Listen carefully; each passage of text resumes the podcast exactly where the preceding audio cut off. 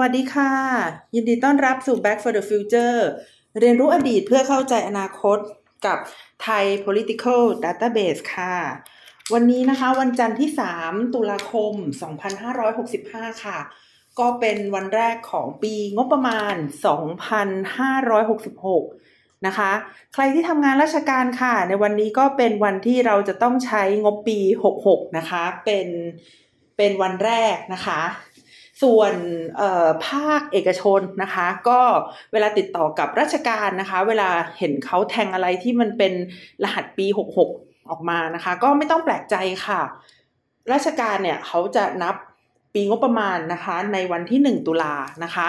ซึ่ง 1 ตุลาของปีนี้เนี่ยเขาติดวันเสาร์นะคะ เพราะฉะนั้นเขาก็เลยใช้ปีงบประมาณใหม่นะคะ เป็นวันแรกเนี่ยก็คือวันนี้ค่ะ 3 ตุลาคมนะคะ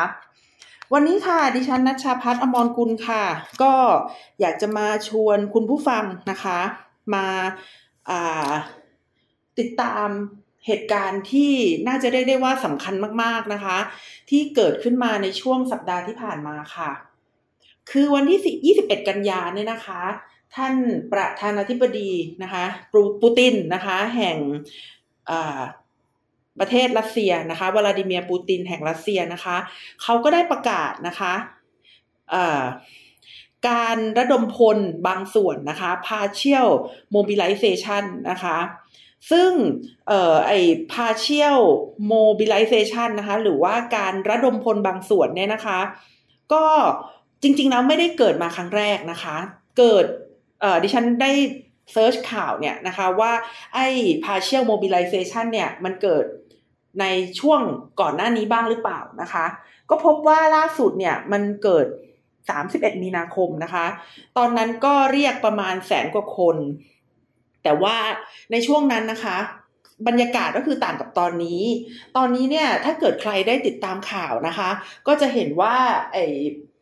partial mobilization เนี่ยมันทำให้เกิดความวุ่นวายนะคะ ในรัสเซียโดยเฉพาะอย่างยิ่งในบริเวณชายแดนนะคะ เราก็จะเห็นว่าในบริเวณชายแดนที่ยังไม่ปิดเนี่ยนะคะ โดยเฉพาะอย่างยิ่งในประมาณชายแดนติดกับฟินแลนด์นะคะ มีรถยนต์นะคะ เข้าคิวกันพยายามที่จะออกนอกรัสเซียเป็นจำนวนมากนะคะไอ้ partial mobilization คราวนี้เนี่ยเขาบอกว่าเขาจะเกณฑ์คนนะคะ ซึ่งเป็นซึ่งซึ่งดิฉันไปอ่านข่าวในวันนั้นเนี่ยเขาบอกว่าเป็นทหารเก่านะ ก็คือคงจะเรียกประจำการอีกครั้งหนึ่งนะคะ เข้าใจว่า เรียกสามแสนรายนะคะ แต่ว่าผู้คนเนี่ยหนีออกนอกประเทศนะคะ เอ่อตัวเลขเนี่ยดิฉันไม่ค่อยอยากจะเชื่อเลยนะคะ ก็คือประมาณสองแสนคนนะคะ ก็คือพยายามออกนอกประเทศนะคะ เพื่อที่จะไม่ให้มาเป็นทหารนะคะ ซึ่งบรรยากาศมันจะต่างกับเอ่อ mobilization ในช่วงปลายเดือนมีนาคมเป็นอย่างมากนะคะ บรรยากาศต่างกันยังไงคะ บรรยากาศเนี่ยต่างกันตรงที่ว่าพอเราได้ข่าวเอ่อ mobilization ในช่วงนี้เนี่ยปรากฏว่าคนไม่พอใจนะคะหนีออกนอกประเทศ แล้วก็ในปลายสัปดาห์ที่ผ่านมาเนี่ยมันก็ปรากฏข่าวนะคะว่ามีการเผาสถานที่ลงทะเบียนรับเกณฑ์ทหารนะคะ เป็นจำนวนหลายจุดนะคะ ทั่วประเทศรัสเซีย อ่า แสดงว่ามันมีการต่อต้านนะคะ คนบางส่วนที่ต่อต้านได้เนี่ยเขาก็จะหนีออกไปจากประเทศ คนบางส่วนที่ต่อต้านไม่ได้หรือว่าหนีออกจากประเทศไม่ได้นะคะ ก็ใช้วิธีการในการเผาพื้นที่หรือบริเวณที่รับเกณฑ์ทหาร ซึ่งเป็นการแสดงออกนะคะ ถึงความไม่พอใจในนโยบายนี้นะคะ เมื่อไม่กี่ชั่วโมงที่ผ่านมาเนี่ย ดิฉันก็อ่านข่าวนะคะ เห็นท่านประธานาธิบดีปูตินก็ออกมาบอกว่าเออมันมีเรื่องที่ไม่ถูกต้องบางอย่างนะคะ เกี่ยวกับการเกณฑ์ทหารแล้วก็ยอมรับว่าจะต้องมีการแก้ไขนะคะ ดิฉันเนี่ยคิดว่าเรื่องที่ไม่ถูกต้องไม่ได้อยู่ที่การเกณฑ์ทหารนะคะ เรื่องที่ไม่ถูกต้องเนี่ยมันเกิดขึ้นตั้งแต่ปี 2014 แล้ว ที่ท่านประธานาธิบดีเนี่ยอยู่ๆก็ไปผนวกดินแดนไครเมียนะคะ เข้ามาเป็นส่วนหนึ่งของรัสเซีย และเรื่องดำเนินการต่อเนื่องนะคะ ที่รัสเซียเนี่ยพยายามที่จะเข้ามามีอิทธิพลในใครมีเอ่อในในยูเครนนะคะ พยายามเข้ามาสนับสนุนนักการเมืองนะคะที่ นิยมรัสเซียเนี่ยให้ได้อำนาจทางการเมืองในยูเครนนะคะ และที่ไม่เหมาะสมครั้งหลังสุดนะคะ ก็คือการเข้าไปบุกยุดบุกยึดยูเครนนะคะ การเข้าไปบุกยึดยูเครนในวันที่ 22 กุมภาพันธ์นะคะ ปีนี้นะคะปี 2565 ที่ผ่านมา ถ้าประชาคมชาวโลกนะคะ มองการบุกของรัสเซีย นะคะที่มีต่อยูเครน แล้วมองว่ามันเป็นเรื่องธรรมดาปกติเนี่ยอย่าคิดเลยนะคะว่าพวกเราเนี่ยจะมีชีวิตอยู่ได้อย่างปกติในโลกใบนี้ คือเราจะกลับไปอยู่ในยุคสมัยที่ใครมีอำนาจมากกว่า ก็จะผนวกดินแดนที่มีอำนาจน้อยกว่าได้นะคะ เราจะกลับไปยังยุคสมัยที่พรมแดนเนี่ยไม่มั่นคงนะคะ ทุกๆประเทศเนี่ยจะต้องช่วยเหลือตัวเอง ในการคุ้มครองความปลอดภัยให้กับอำนาจอธิปไตยของตัวเอง และเราก็จะต้องเสี่ยงนะคะจากการที่อยู่ๆอาจจะมีสงครามเกิดขึ้น อยู่ๆเราจะต้องส่งคนหนุ่มของเรานะคะ ออกไปที่ชายแดน และกลับมาพร้อมกับ อวัยวะที่อาจจะไม่ครบ หรือกลับมาในสถานภาพของถุงใส่ศพ อันนี้ที่ฉันไม่ได้พูดเล่น ๆ นะคะ มันเกิดขึ้นได้จริง ถ้าเกิดเรายอมให้รัสเซียซึ่งเป็นประเทศใหญ่กว่าเนี่ย แล้วก็อ้างเรื่องต่างๆ นานา ซึ่งใครจะอ้างก็อ้างได้เนี่ยนะคะ ในการบุกประเทศเล็ก ๆ ประเทศหนึ่งเนี่ย ก็อย่าหวังว่าสันติภาพจะเกิดขึ้นในโลกนะคะ และประเทศต่างๆ เนี่ยที่พยายามสะสมอาวุธนะคะ พยายามมีกองกำลังทางการทหารมากขึ้นเนี่ยนะคะ มันจะ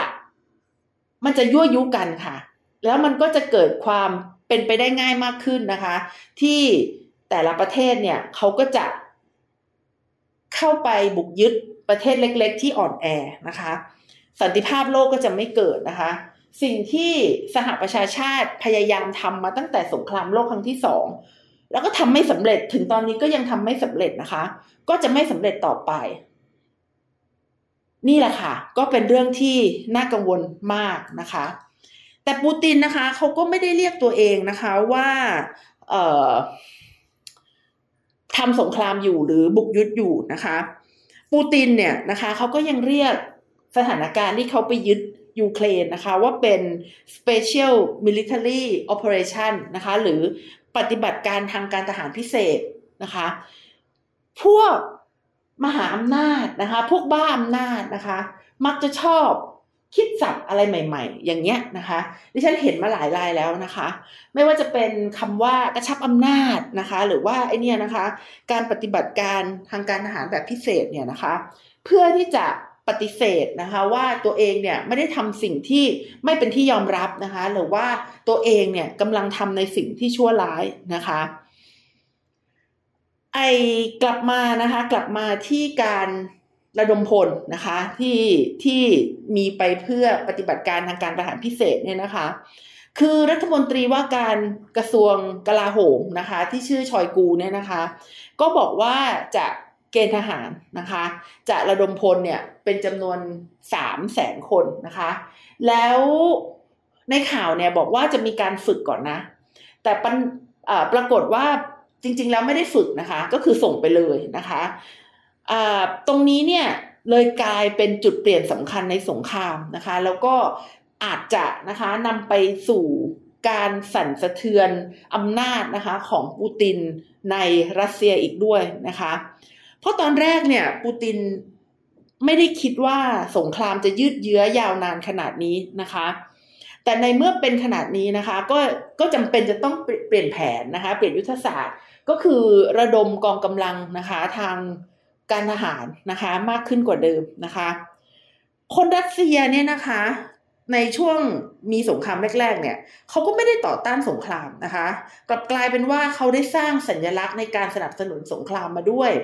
คือตอนเกิดสงครามแรกๆดิฉันก็ขอยอมรับเลยนะคะ ว่าหมั่นไส้มากนะคะ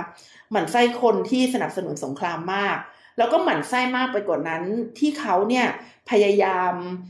สร้างสัญลักษณ์นะคะ ในการสนับสนุนสงคราม สัญลักษณ์นี้นะคะ ก็คือตัวอักษรตัว Z นะคะ ตัวอักษรตัว Z ที่เป็นรูปซีบราม้าลายนั่นแหละค่ะ ซึ่งดิฉันเนี่ยได้พยายามอ่านมาหลายที่แล้วนะคะ ก็ไม่มี ที่ใดนะคะ ไม่ว่าจะเป็น BBC The Standard หรืออะไรเนี่ย ก็ไม่มีใครที่จะสรุปได้อย่างแน่นอนนะคะว่า สัญลักษณ์ตัว Z นะคะ ที่เขียนตามรถถังนะคะ หรือว่าเขียนตามป้ายต่างๆ เพื่อสนับสนุนสงครามเนี่ย หมายความว่าอย่างไรนะคะ มีสัญลักษณ์เป็นอะไรนะคะ แต่นะคะก็เป็นที่ยอมรับกันนะคะ ว่าถ้าเกิดใครใช้สัญลักษณ์นี้นะคะ จะหมายความว่าเขาเนี่ย สนับสนุนสงครามนะคะ และในบางครั้งเนี่ยนะคะ ตัว Z เนี่ยยังเป็นสัญลักษณ์อย่างเป็นทางการนะคะของสงครามด้วยซ้ำนะคะสัญลักษณ์นี้เนี่ยมันเป็นข่าวขึ้นมานะคะ ตอนไหนนะคะ ก็มีนักยิมนาสติกท่านหนึ่งเนี่ยนะคะ ที่เป็นนักยิมนาสติกชาวรัสเซียนะคะ ติดตัวอักษรนี้นะคะ บนหน้าอก ขณะรับรางวัลนะคะยิมนาสติกในประเทศกาตาร์นะคะ โดยในตอนนั้นเนี่ยนะคะนักกีฬายูเครนนะคะได้ชนะเลิศด้วยนะ แต่ว่าน้องอีวานคูเลียกเนี่ยนะคะ ซึ่งเป็นชาวรัสเซียเนี่ยเขาติดสัญลักษณ์แซดไว้นะคะ ก็ผลก็คือเจอเจอการด่าจากทั่วโลกนะคะ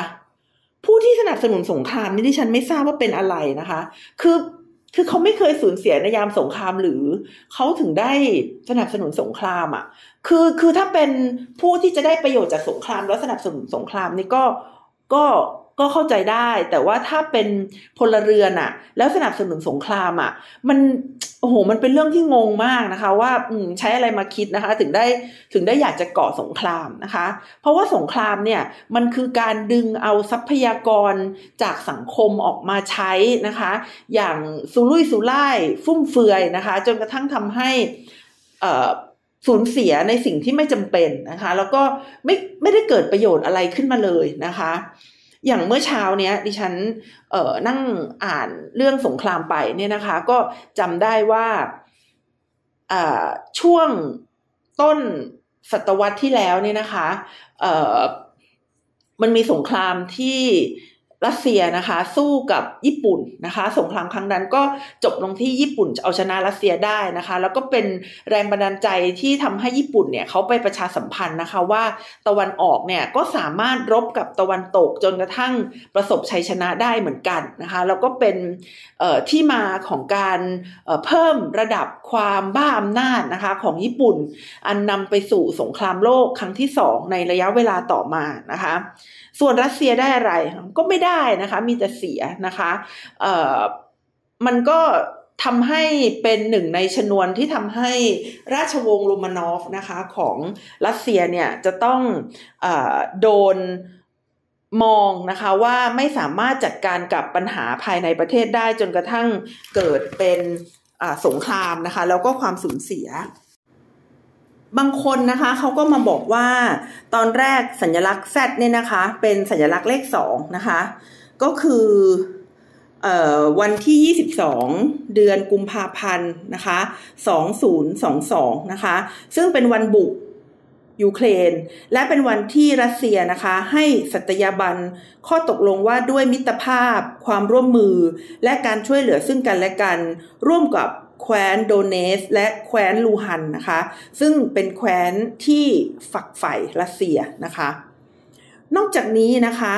แม้ว่าเรายังไม่รู้ว่ามันคืออะไรนะคะ แต่มีคนใช้สัญลักษณ์แซดเนี่ยนะคะ เยอะมากนะคะ มันแสดงให้เห็นถึงกองทัพรัสเซียนะคะ แล้วเ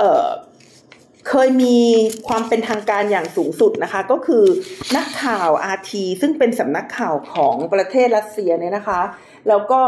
ก็เขาก็จะเขาจะเป็น global time ของรัสเซียนี่แหละ ก็คือประชาสัมพันธ์ ประชาสัมพันธ์ความสำเร็จของรัสเซียนะคะ ในขณะที่ global time เนี่ยเขาประชาสัมพันธ์ความสำเร็จของจีน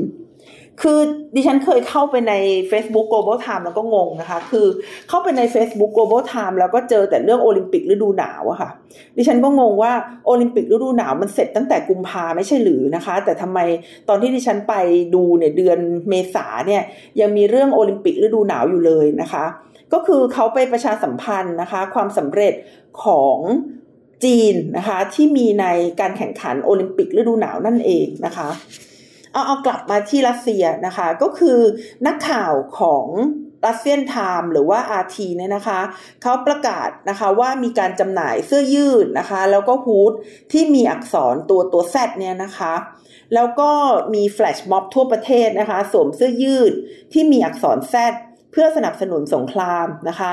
มีนักเรียนนะคะ ยืนเรียงกันเป็นรูปตัว Z ในโลกออนไลน์นะคะ ซึ่งหนึ่งในนั้นเนี่ยเป็นรูปจากศูนย์รับรองผู้ป่วยระยะสุดท้ายนะคะ ให้เด็กๆเนี่ยมาเรียงกันเป็นรูปตัว Z นะคะในต่างประเทศนะคะเราก็เห็นตัว Z นะคะบน banner นะคะ พร้อมธงชาติรัสเซียในกลุ่มชาวเซิร์บ ผู้สนับสนุนรัสเซียในประเทศเซอร์เบียด้วยนะคะ คือดิฉันเห็นคนชูสัญลักษณ์แซดเนี่ย ในตอนนี้เนี่ย ก็ไม่ต่างอะไรกับเวลาดิฉันเห็นคนชูสัญลักษณ์นาซีอะคือเกลียดอะคือเกลียดคือรับไม่ได้ที่คุณจะสนับสนุนสงครามนะคะ โดยเฉพาะสงครามในการเข้าไปบุกรุกประเทศอื่นนะคะ เพื่อที่จะยึดเขามาเป็นของตัวนะคะ ชาวรัสเซียบางส่วนที่ไม่สนับสนุนสงครามนะคะ ก็นำสัญลักษณ์ Z เนี่ยมาล้อเลียนด้วยนะคะ จริงๆ แล้วสัญลักษณ์ Z เนี่ยมันไม่ได้อยู่ในตัวอักษรซีริลลิกของรัสเซียนะคะ ก็เลยไม่แน่ใจว่าจริง ๆ แล้วอักษร Z เนี่ยมันมันมาจากไหนนะคะ แต่ก็เอ่อช่วงที่มีการใช้สัญลักษณ์ Z หรือมีการสนับสนุนอะไรพวกนี้เนี่ยนะคะ มันมันเป็นช่วง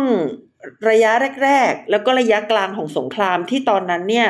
รัสเซียนะคะได้เปรียบยูเครนเป็นอย่างมากนะคะ แต่กลายเป็นว่าสงครามมันไม่ได้จบเร็วอย่างที่คิดนะคะ คือ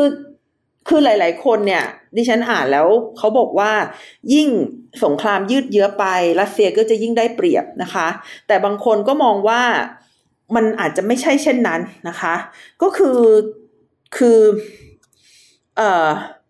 ตอนนี้เนี่ยนะคะ ตอนนี้เนี่ยถ้าเกิดปูตินเนี่ยไม่จัดการชนะในสงครามนะคะ อาจจะแย่ทำไมถึงดิฉันถึงบอกว่าอาจจะแย่นะคะ เพราะว่ายูเครนเนี่ยเขาเขามีกำลังมากขึ้นนะคะ เมื่อเมื่อสองวันก่อนเนี่ยเขาเข้าร่วมกับ EU และนาโตนะคะ คือสมัครเข้านาโตได้แล้วนะคะ แต่ดิฉันไม่แน่ใจไม่รู้ว่า กระบวนการในการเข้านาโตมันต้องมันต้องยังไงนะคะ มันต้องให้ให้ชาติเดิมเนี่ยที่เป็นสมาชิกเนี่ยเขาเขารับรองหรือว่าอะไรยังไงนะคะ แต่ว่าเห็นเห็นเห็นอ่านในข่าวบอกว่าเขียนใบสมัครเรียบร้อยแล้วนะคะ ซึ่งถ้ายูเครนเนี่ยมีกำลังมากขึ้นโดยการสนับสนุนของพันธมิตรนะคะ สามารถเข้าร่วมกับ EU และนาโตเนี่ยท่านผู้ฟังก็คิดดูแล้วกันนะคะ ว่าปูตินจะรับได้ไหมนะคะ และในส่วนของออดินแดนนะคะ เราก็จะเห็นว่าตั้งแต่วันที่ 10 กันยายนเป็นต้นมานะคะ กองทัพปูตินเนี่ยก็เริ่มเสียท่านะคะ ไม่สามารถรักษาดินแดนที่ตัวเองเนี่ยยึดมาได้ตั้งแต่เดือนกุมภาพันธ์นะคะ ซึ่งถ้าไม่ทำอะไรตอนนี้นะคะ กองทัพยูเครนเนี่ยอาจจะเคลื่อนที่ไปทางตะวันออกได้เรื่อยๆนะคะ จนกระทั่งอาจจะยึดไครเมียเป็นของตัวเองเลยก็ได้นะคะ ไครเมียเนี่ย รัสเซียเคยผนวกมาตั้งแต่ 2014 นะคะ ถ้ายูเครนเนี่ยเขาไปยึดได้ขึ้นมา ปูตินจะทำหน้ายังไงคะ ดังนั้นนะคะ ตอนนี้จึงต้องมีการปรับกลยุทธ์ค่ะทำแบบเดิมไม่ได้แล้วนะคะ ไม่เช่นนั้นเนี่ยซวยซวยซวยนะคะ อย่างที่ได้บอกว่าสงครามที่ตัวเองเป็นคนก่อเนี่ย ถ้าตัวเองไม่ได้ชนะเนี่ยนะคะ มันจะมีผลต่อเก้าอี้ตัวเองเป็นอย่างมากนะคะ จึงต้องเปลี่ยนยุทธศาสตร์ นะคะในการจัดการกับยูเครน เพราะตั้งแต่ 10 กันยาเนี่ยยูเครนได้ดินแดนคืนกลับมาเยอะมากๆเลยนะคะ ตอนนี้เนี่ยนะคะรัสเซียเองก็ยังไม่ได้แพ้ยูเครนเองก็ยังไม่ได้ชนะนะคะ ในการปรับยุทธศาสตร์เนี่ยจึงต้องเรียกประจำการหรือว่า mobilization นะคะ ทั้งทั้งที่ไม่เคยเรียกมาหลายทศวรรษแล้วนะคะะหมายความว่าก่อนหน้าที่จะมีสงครามยูเครน สงครามรัสเซียบุกยูเครนเนี่ยนะคะ ซึ่ง นักวิเคราะห์ทั่วโลกเขาก็งงนะคะ แล้วเขาก็บอกว่ามันมันก็ไม่ง่ายนักนะคะ ที่จะยืนยันว่า การเรียกประจำการครั้งนี้เนี่ย จะประสบความสำเร็จหรือไม่นะคะ และมันจะสร้างปัญหาให้กับการดำรงอำนาจของปูตินหรือเปล่านะคะ คือ เอ่อ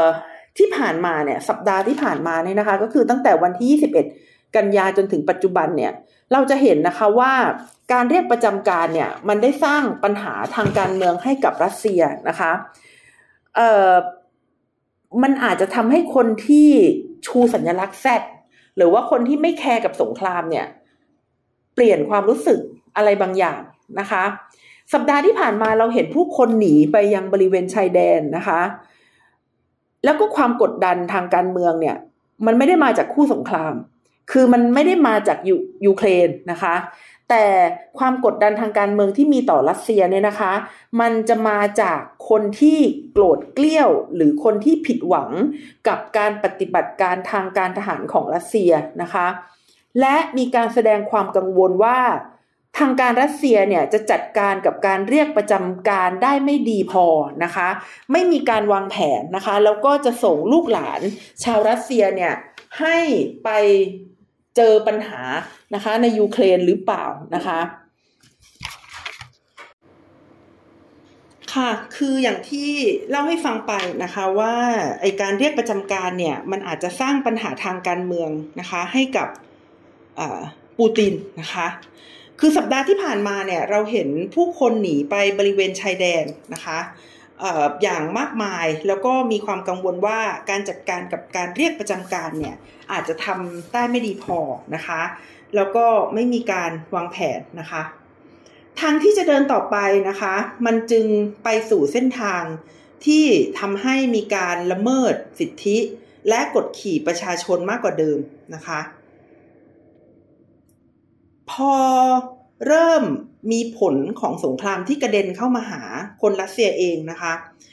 ก็ได้มีการประท้วงนะคะ จนกระทั่งทำให้มีการจับกลุ่มคนไปนะคะ 2,300 คน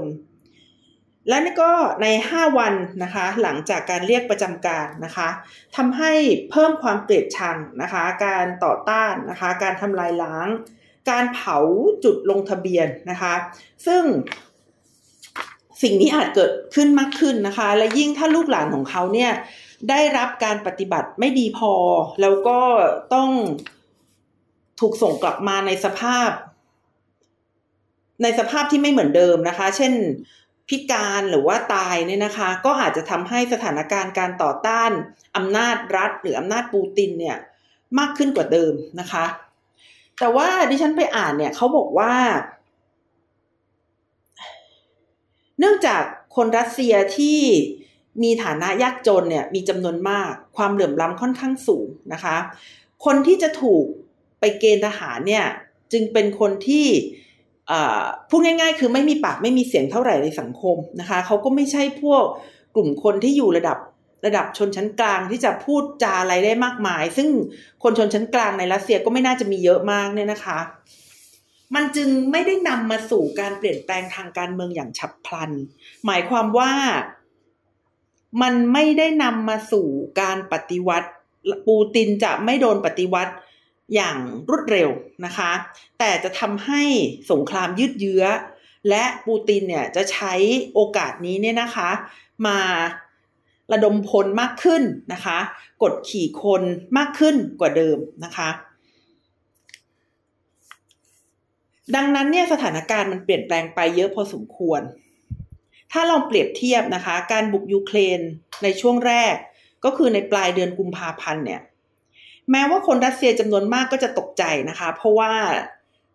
มันก็เป็นแผนที่ปิดไว้นะคะ คนที่รู้ว่าจะต้องบุกเนี่ย มันน่าจะเป็นคนกลุ่มเล็ก ๆ ที่อยู่ใกล้ ๆ ปูตินนะคะ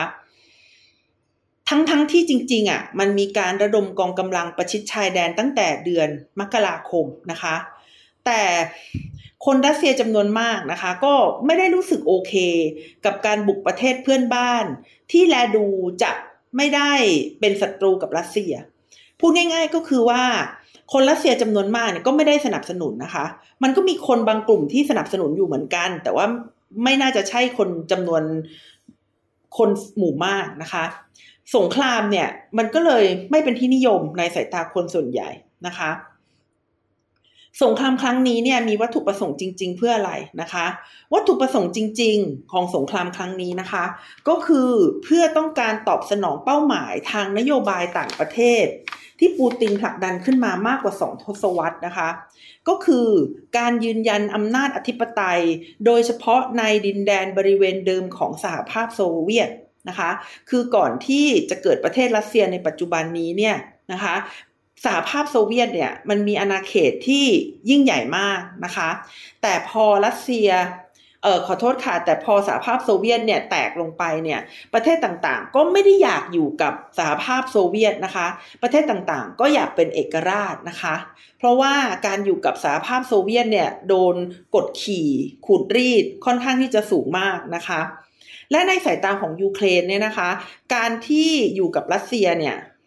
มันก็เหมือนกับการอยู่กับสหภาพโซเวียต มันก็คืออดีตที่ขื่นขม เขาไม่ได้อยากจะเป็นอย่างนั้นนะคะ แต่เขามองไปทางตะวันตก เขาเห็น EU นะคะเขาเห็นยุโรป เขามองว่านั่นคืออนาคต นั่นคือความเจริญก้าวหน้า นั่นคือการพัฒนานะคะ เขาก็เลยอยากจะออกไปนะคะ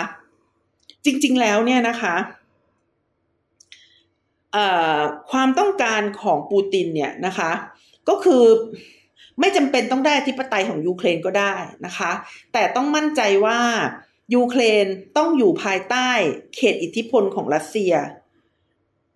รัสเซียต้องการควบคุมการตัดสินใจของยูเครน อย่างที่เคยพยายามทำมาก่อนหน้านี้นะคะ ในช่วงการปฏิวัติไบเดนนะเอ่อไมเดนนะคะ ในช่วงปี 2013 ถึง 2014 ก็คือในช่วงก่อนที่จะมีการยึดไครเมียนั่นเองนะคะ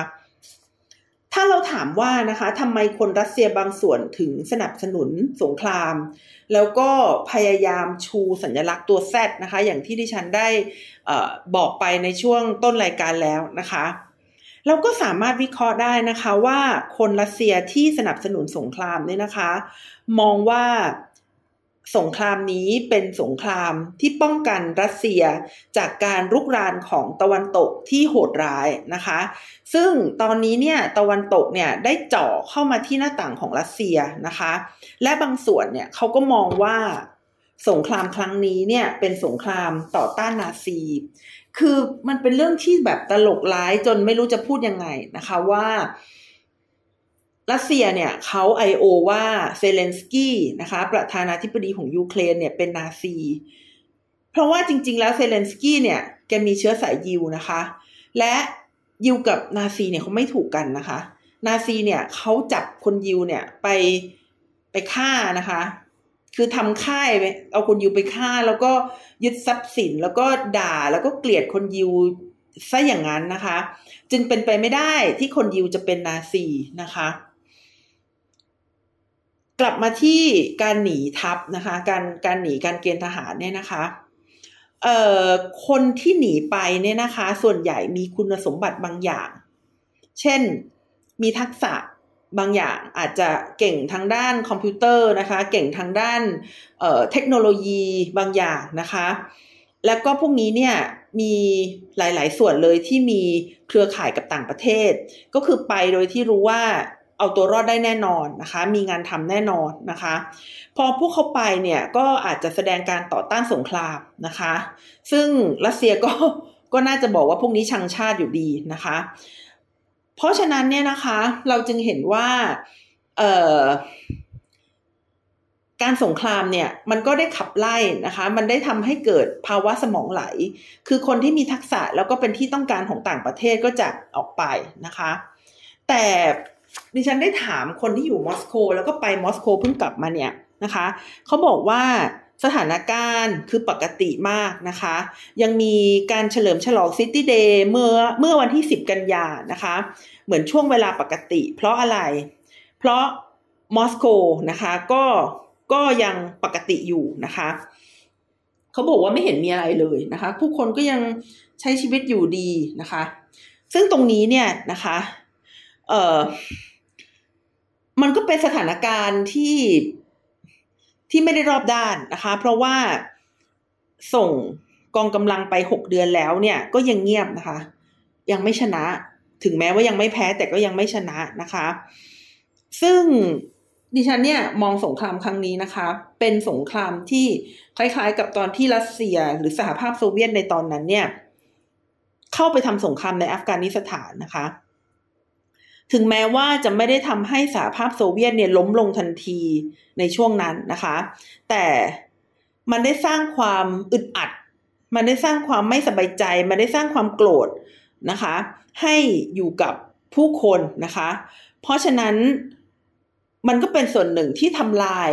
ความชอบธรรมนะคะ ของอำนาจการปกครองของสหภาพโซเวียตนะคะ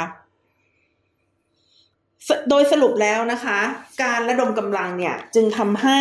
การเมืองภายในประเทศต้องสั่นคลอนนะคะ ปูตินเนี่ยจะต้องได้รับผลกระทบอย่างแน่นอนนะคะ โดยเฉพาะอย่างยิ่งเนี่ย ถ้าสงครามครั้งนี้เนี่ยมันสร้างผลกระทบ มันสร้างความเจ็บช้ำ มันสร้างความเดือดร้อนและความตายนะคะ ให้กับคนหนุ่มชาวรัสเซียที่ต้องใส่เครื่องแบบทหาร แล้วก็ไปที่สนามรบ โดยที่ไม่ปลอดภัยนะคะ ค่ะสำหรับวันนี้นะคะก็เป็นเเล็กๆ น้อยๆ นะคะ เกี่ยวกับการอัปเดตนะคะ สงครามรัสเซียยูเครนนะคะ แล้วก็สถานการณ์การเกณฑ์ทหารนะคะ ในรัสเซียค่ะ โดยสรุปแล้วก็คือว่า มันจะส่งผลต่อความชอบธรรมนะคะ แล้วก็อำนาจของปูตินในรัสเซียมากกว่าสถานการณ์ที่ปูตินไปทำกับต่างประเทศอีกค่ะ ค่ะ ก็พบกันใหม่นะคะ สัปดาห์หน้านะคะ สัปดาห์นี้ต้องขอลาไปก่อน สวัสดีค่ะ